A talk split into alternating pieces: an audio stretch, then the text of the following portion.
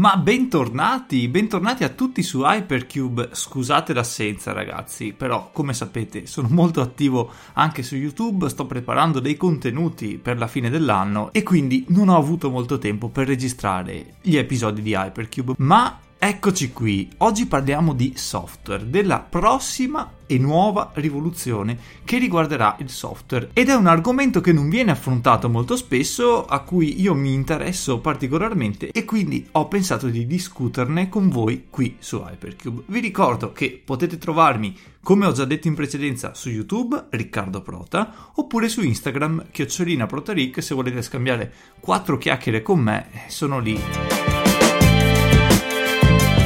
Nel corso del XX secolo abbiamo assistito ad una rivoluzione software senza eguali. Infatti, per la prima volta nella storia dell'essere umano è stato possibile svolgere delle operazioni, dei conti in modo rapido, efficiente e automatico attraverso delle macchine che poi sono state chiamate computer. Software e hardware sono sempre andati di pari passo. Infatti, il miglioramento prestazionale è sempre stato possibile tramite l'integrazione del software nell'hardware e quindi un componente fisico che veniva sfruttato dal programma. Ma questi effetti, questi benefici sono sotto la luce del sole.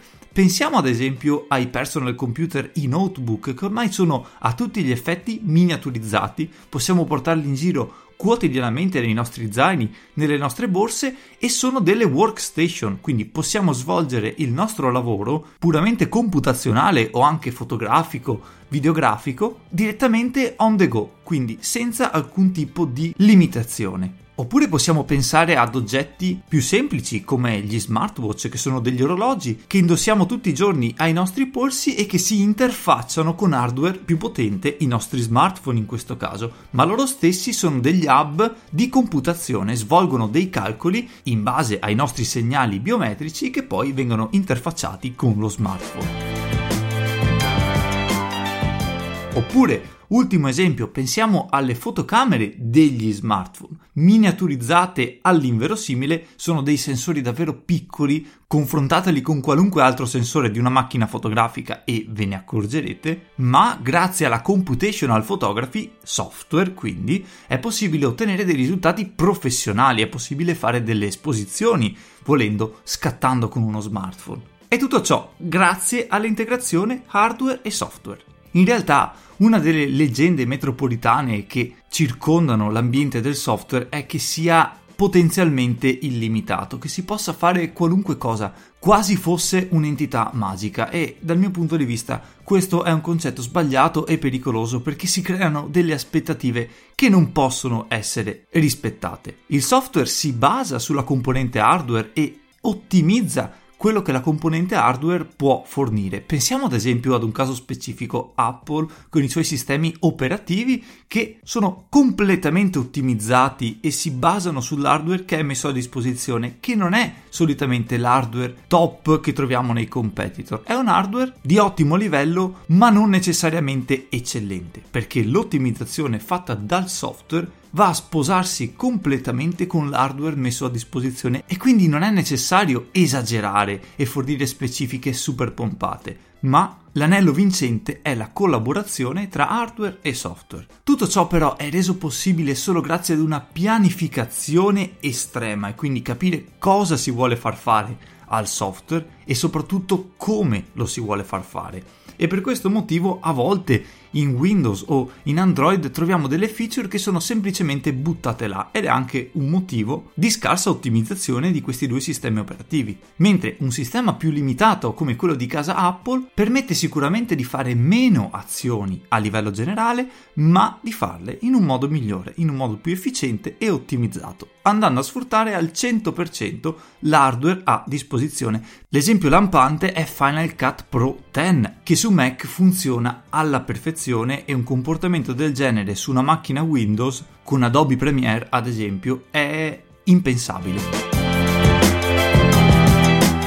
Comunque, questa introduzione su hardware e software è stata fatta perché se ci pensate, l'essere umano o comunque un organismo vivente non è troppo diverso da un computer. Vengono eseguite delle operazioni involontarie, nel nostro caso non ci ricordiamo di respirare, ma avviene automaticamente, basate su un hardware che è il nostro corpo o il corpo di un qualunque altro essere vivente o una pianta, ad esempio, non necessariamente un essere umano e di conseguenza un essere vivente è programmato per eseguire un numero di task prestabiliti e adattarsi alle varie situazioni. In un certo senso è un grande algoritmo molto sofisticato di cui conosciamo pochi aspetti al momento. Ma l'essere umano è un organismo intelligente e quando parliamo di intelligenza a me viene subito in mente l'intelligenza artificiale, cioè quella branca del software che vuole far imparare ad un sistema artificiale come comportarsi davanti a situazioni future. Ecco, questa è una novità, se ci pensate, l'intelligenza artificiale non esiste da sempre, ma solo negli ultimi anni, negli ultimi 10-15 anni è esplosa. L'essere umano invece automaticamente si è sempre adattato alle varie situazioni in maniera completamente autonoma. Ma tornando all'intelligenza artificiale, che è vero non esiste da tantissimi anni, pensate ad esempio all'introduzione del deep learning, che è quel sistema in grado di far imparare, di trainare dei modelli in modo che possano essere più prestanti. Ecco, fino al 2012 l'utilizzo computazionale seguiva la legge di Moore e quindi c'era un raddoppio computazionale ogni due anni, mentre dal 2012, quindi quando il deep learning ha cominciato a farsi sentire prepotentemente nei sistemi, la legge di Moore non è più stata rispettata e quindi abbiamo dal 2012 in poi un raddoppio in utilizzo computazionale ogni 3.4 mesi, non ogni due anni. E dunque anche il software sta cercando di diventare intelligente un po' come un sistema umano la prossima rivoluzione software potrebbe essere la rivoluzione del software vivente, ovvero la rivoluzione che va a programmare un essere vivente, che sia una pianta, che sia un essere umano o un animale. Qui su Hypercube ne abbiamo già parlato, io sono un appassionato di ingegneria genetica, non sono un ingegnere genetico, ma quando ho l'occasione cerco di informarmi un pochettino e ad esempio CRISPR con Cas9 è una delle tematiche all'avanguardia al giorno d'oggi che permette di riprogrammare determinati frammenti di DNA utilizzando appunto delle proteine specifiche. C'è proprio un episodio dedicato di Hypercube, quindi vi rimando ad ascoltare quello. Purtroppo non è possibile fare un paragone diretto tra software tradizionale, no? computer, con software biologico, perché un organismo funziona innanzitutto a livello decentralizzato, ma soprattutto su più livelli. Quindi si parte dal livello cellulare, molecolare, per poi finire negli organi e nell'organismo in sé. Quindi è una struttura un insieme di modelli decisamente complicato e non facilmente descrivibile con i linguaggi che abbiamo a disposizione in questo momento senza contare che vengono coinvolte una miriade di contromisure, azioni correttive, routine, tra virgolette, che agiscono su, come dicevo prima, livelli differenti. Quindi una routine può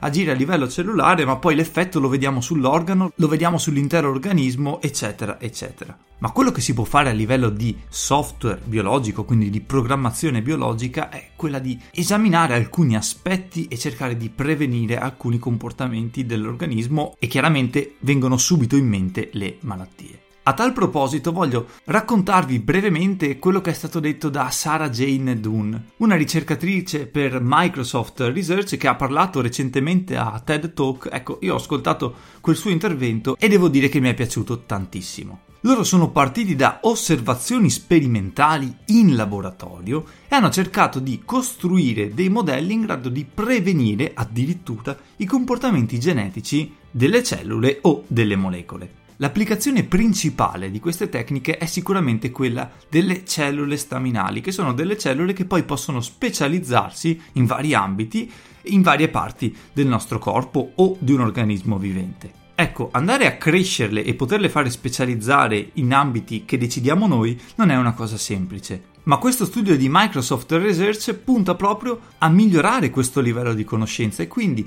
da una serie di osservazioni da laboratori in cui si sono visti alcuni comportamenti, se interveniva un determinato gene altri non intervenivano oppure se succedeva una determinata situazione altre non venivano innescate, comportamenti di questo tipo è stato possibile tradurre queste osservazioni in equazioni, in espressioni matematiche logiche. E quindi in una sorta di specifica del software. Una volta che sono state raccolte queste osservazioni, queste specifiche, è stato possibile costruire un tool in grado addirittura di prevedere comportamenti futuri e quindi accelerare dei processi di crescita delle cellule o andare a metter mano solo in aspetti interessanti per i ricercatori. La cosa più interessante è che in Microsoft stanno effettivamente sviluppando un compilatore e i più avvezzi all'informatica sapranno già cos'è, ma quindi un ponte, un sistema in grado di tradurre codice in linguaggio biologico, essere un tramite per il mondo informatico dei dati e il mondo vivente, il mondo reale, il mondo biologico. Gli effetti di una tale ricerca e applicazione per la vita di ognuno di noi e dell'intero pianeta sono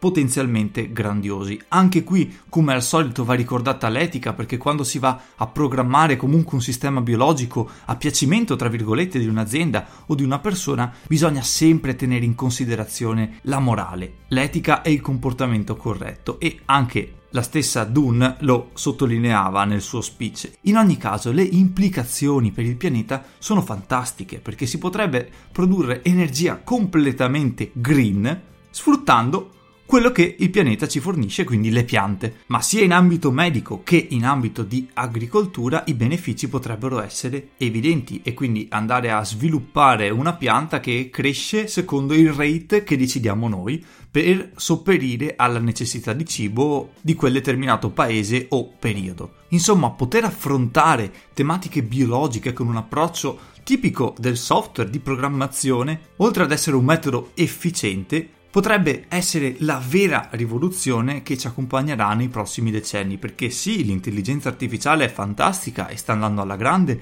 nell'ultimo periodo, ci sono tantissime ricerche a riguardo, ma non dimentichiamoci che, in quanto organismi viventi, anche noi funzioniamo tutto sommato come degli algoritmi e quindi è possibile costruire del codice che funzioni anche su di noi e che possa eventualmente curare determinate malattie che magari oggi risultano piuttosto complesse. Beh dai, la puntata di Hypercube di oggi finisce qui, spero vi sia piaciuta e vi sia interessata. In tal caso vi ricordo che potete votare questo podcast 5 stelle sull'applicazione che preferite e che utilizzate per riprodurlo. Se volete mettervi in contatto con me, vi ricordo Instagram, chiocciolina protaric. Per oggi è davvero tutto e noi ci risentiamo alla prossima puntata di Hypercube, che arriverà prestissimo.